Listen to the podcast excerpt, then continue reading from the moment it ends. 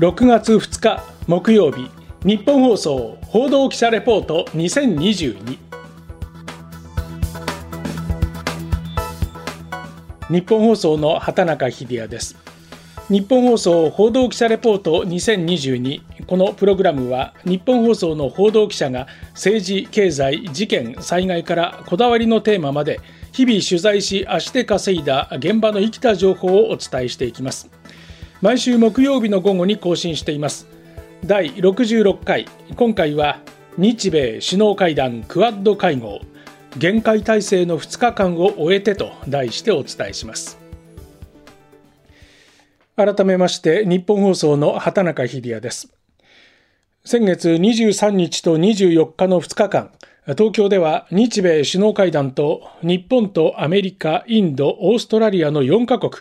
いわゆるクアッドの首脳会合が開かれました。インド、オーストラリアの首脳会談も開かれましたが、特にアメリカのバイデン大統領については、大統領就任後初めての来日とありまして、大きな関心を集めました。行く先々には歓迎する人々とともに、ビーストと呼ばれる巨大な大統領専用車、キャデラックワンを一目見ようと、こういう人も多かったようです。都心では警視庁がおよそ1万8000人を動員する厳戒態勢が敷かれていました。私もこの2日間取材に追われましたけれども、こうした日本の厳しい警備もさることながら、それ以上に感じたのがアメリカ側の対応です。東京元赤坂の迎賓館で開かれました日米首脳会談では、取材開始前24時間以内の抗原検査または PCR 検査が求められました。これは実質的にアメリカ側の要望と言えます。新型コロナウイルス対策には普段から我々も注意はしていますが、取材開始前24時間以内ということで、日曜日に空いている検査機関を探しました。また日米首脳の夕食会が開かれた白金台の八方園では取材待機場所に行った日本の報道陣に対しアメリカ側から荷物を置いて外へ出ろと言われました。なんと警備犬が報道陣の荷物までくまなくチェックしているんですね。旗から見ておりますと、なんと私のリュックも警備員に開けられていました。怪しいものは入っていないはずなんですが、パソコンのケースも開けてチェックされました。最終的には事なきを得ましたが、女性記者の中には、カバンの中を見られるの嫌だなと、こういう声も聞かれました。気持ちはわかります。さすがに気の毒に感じました。そうしたチェックを経て、バイデン大統領が乗るビーストが到着し、岸田総理大臣、そして裕子夫人が出迎えました。八方園の現場はこんな感じでした。ちょっと邪魔。右のドアから出ます。出た。ここ下げないと、みんな取れないよ、これ。はい。岸田総理大臣、バイデン大統領、そして淡い青い着物を着た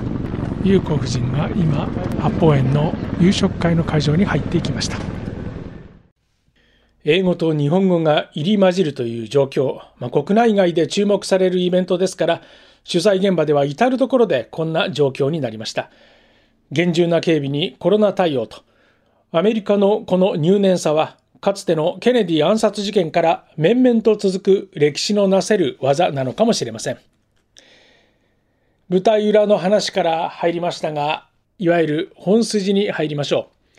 まずは23日の日米首脳会談。迎賓館では受付の後、2時間近くが経った午前11時半に、ようやく会談の冒頭取材が許されました。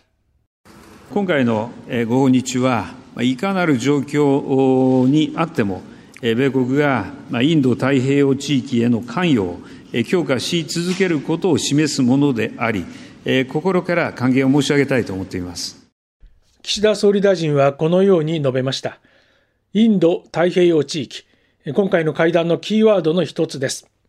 バイデン大統領は口に手を当てながら総理の発言を聞いていました。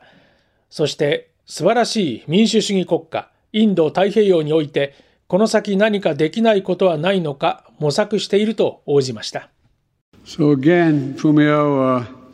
thank you for welcoming me to Japan and my team, and of course for hosting the Quad Summit tomorrow. ふみお、私と私のチーム、クアッドの主催ありがとうと、ファーストネームで呼ぶ一幕もありました。印象的だったのは、二人のネクタイです。両首脳とも紺と白の同じ柄のストライプでした。ただ、ストライプの向きは、総理は左下から右上に伸びるレジメンタル、大統領は逆に右下から左上のレップストライプでした。俗に前者はイギリス式、後者はアメリカ式とされています。同じ柄で結束の強さをアピールしているようにも見えたんですが、外務省によりますと、今回ネクタイは職員で用意したものではなく、同じ柄だったのは偶然だということです。会談の後の記者会見は午後2時15分から始まりました。Joe, welcome back to Japan. この度の日米首脳会談は2つの意味でこれまでになく重要であると考えています。岸田総理はバイデン氏の間で確認した事柄など成果を次々と明らかにしました。国連改革が実現した暁には日本が常任理事国入りすることをバイデン氏は支持しました。これはロシアや中国の拒否権という壁もありましてアメリカだけでは決められないのは事実です。リップサービスの域を出ないのもまた否めないところですが、日本のプレゼンスを高めるアピールにはなるでしょう。また、来年の G7 サミットを広島でやりたいと総理が提案。バイデン氏も了承したということです。新型コロナの影響で伸び伸びになっていた対面の会談で積もる話があったのかもしれません。かなり踏み込んだ内容もありまして、その成果をかみしめながら語る岸田総理の表情は、どこか高揚しているようにも見えました。ただ、対するバイデン大統領は落ち着いた表情。冒頭発言は総理が15分、大統領が6分、総理がやや前のめりかなと、そんな印象も受けました。一方、岸田総理は防衛費の相当な増額にも言及、そして台湾問題についてのバイデン大統領の発言は波紋を広げました。Are you willing to get involved militarily to defend Taiwan if it comes to that? Yes. You are. That's the commitment we made. ウクライナと同様のことが台湾で起こったら軍事介入するかという質問に対し、バイデン氏はこのようにイエスと明言。これには本当だろうかと一瞬時が止まったような気がいたしました。ま早速この発言については中国側は反発しています。今回の会談について岸田総理は2つの意味でこれまでにない重要なものと位置づけていました。一つはウクライナ情勢、そしてもう一つはインド太平洋地域です。で特に経済の分野、実はバイデン氏にとってはこれが最大の関心だったのではないかと思います。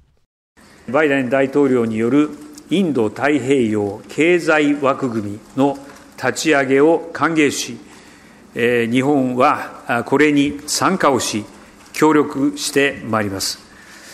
その上で、日本としては戦略的な観点から、米国が TPP に復帰することを期待しています。IPEF、IPEF と書きますが、インドパシフィックエコノミックフレームワーク。直訳するとインド太平洋経済枠組みとなります。これはアメリカ主導の枠組みなんですね。米中対立が続く中でアメリカとしてはインド太平洋地域に対する経済的な影響力を強めたい。しかしすでに TPP、RCEP といった枠組みがあります。中国は RCEP に加入しています。そして TPP にも加入を申請し、存在感を強めています。一方、アメリカの方はトランプ政権の時に TPP を離脱してしまいました。RCEP にも入っていません。こうした枠組みからは出遅れている状況なんですね。そこで自らが新たな枠組みを作り、かつ中国に対抗していこうというわけです。この枠組みには気候変動、新型コロナ、デジタル、インフラ、サプライチェーンと、こうしたものに関する行動規範のルールが入っています。ただ本来経済連携の中に盛り込まれることの多い関税撤廃などの項目はありません。見方によっては、アメリカがちゃぶ台返しのごとく自分の都合の良い枠組みを作ろうとしているようにも見えるわけです。具体的な経済効果についても不透明。こんな声も聞かれます。で岸田総理は IPEF の立ち上げを歓迎し、参加に協力することを明言しましたが、その協力の背景には、アメリカに TPP の場に戻ってほしいという思惑があるわけです。日本の経済界の反応です。経団連の徳倉会長、日本商工会議所の三村会頭です。これはあの歓迎して日本も積極的に参加するとすべきだと思います。日本が参加することで他のアジアの国々、東南アジアの国々も背中を押すことになればいいと思います。ただ、これを入り口となって、やっぱり TPP にぜひアメリカに戻ってきてほしいと。プラットフォームは作る作ることが貴重なんだと思うんですよね、その中にどういう心を入れていくのかっていうのはこれからの話ですし、まあ、13国が自由にいろんなことを話せる、その要するにフレームワークができたと、特に経済に特化してですね、まあ、そういうことには非常に意義があるものだと思っております。TPP に盛り込まれている関税撤廃にはアメリカ国内には抵抗する声がある。そしてアメリカでは今年中間選挙が控えている。そんな国内事情もありまして、アメリカが TPP に復帰するかは不透明です。IPEF には13カ国が現在加盟の意思を示していますが、今後経済的な駆け引きがどう展開されるのかが大きな焦点となりそうです。翌日24日にはクアッドの首脳が一堂に会しました。こちらも自由で開かれたインド太平洋がキーワードになりました。会合終了後、議長として会見した岸田総理です。ロシアによるウクライナ侵略という国際秩序の根幹を揺るがす事態が発生する中で、力による一方的な現状変更をいかなる地域においてもとりわけインド太平洋地域で許してはならないこと、そして今こそ自由で開かれたインド太平洋が重要であり、その実現に向け力を尽くしていくとの4人のコミットメントを東京から世界に力強く発信することができたことは極めて大きな意義があると考えています。注目されたのはウクライナ情勢への対応でした。特に伝統的にロシアと関係が深いインドは、これまで G7 各国などとは距離を置いた姿勢を見せていることから、今回の対応が注目されたわけですが、まあ、一般論的な、あるいは最大公約数的なメッセージにとどまった感があります。国際情勢については各国の歴史的、地理的事情で立場が完全に一致しないことがあるのは当然と岸田総理は語ります。アメリカは経済分野で IPEF によってインド太平洋地域の枠組みの仕切り直しを狙っています。インドはウクライナ情勢に対しては G7 や EU とは距離を置いています。そしてオーストラリアは政権交代したばかり。アルバニージー首相が率いる労働党には親中派とされる重鎮も多いとみられ、今後の外交姿勢に変化が生じる可能性もあります。まあ、思えば各国の事情は一癖も二癖もあったわけですね。岸田政権としては改めて調整の難しさを感じる機会だったのではないでしょうか。一方、中国は早速このクアッドについて非難してきました。アジア版 NATO にならないかと警戒しているようです。中国にインパクトを与えたという面では一定の成果があったと言えるでしょう。岸田総理、今後は参議院選挙も睨みながら G7 サミットも控えています。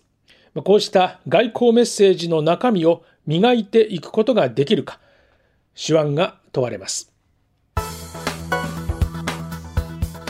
今回、ポッドキャストで配信した内容は、日本放送のオフィシャルホームページでも連載しています。報道部、畑中デスクの独り言で紹介しています。ぜひこちらもチェックしてください。さて日本放送報道記者レポート2022次回は宮崎優子記者です。育休は休みじゃない。東京都が愛称を募集と題してお伝えします。今回の担当は日本放送の畑中秀也でした。お聞きいただきましてありがとうございました。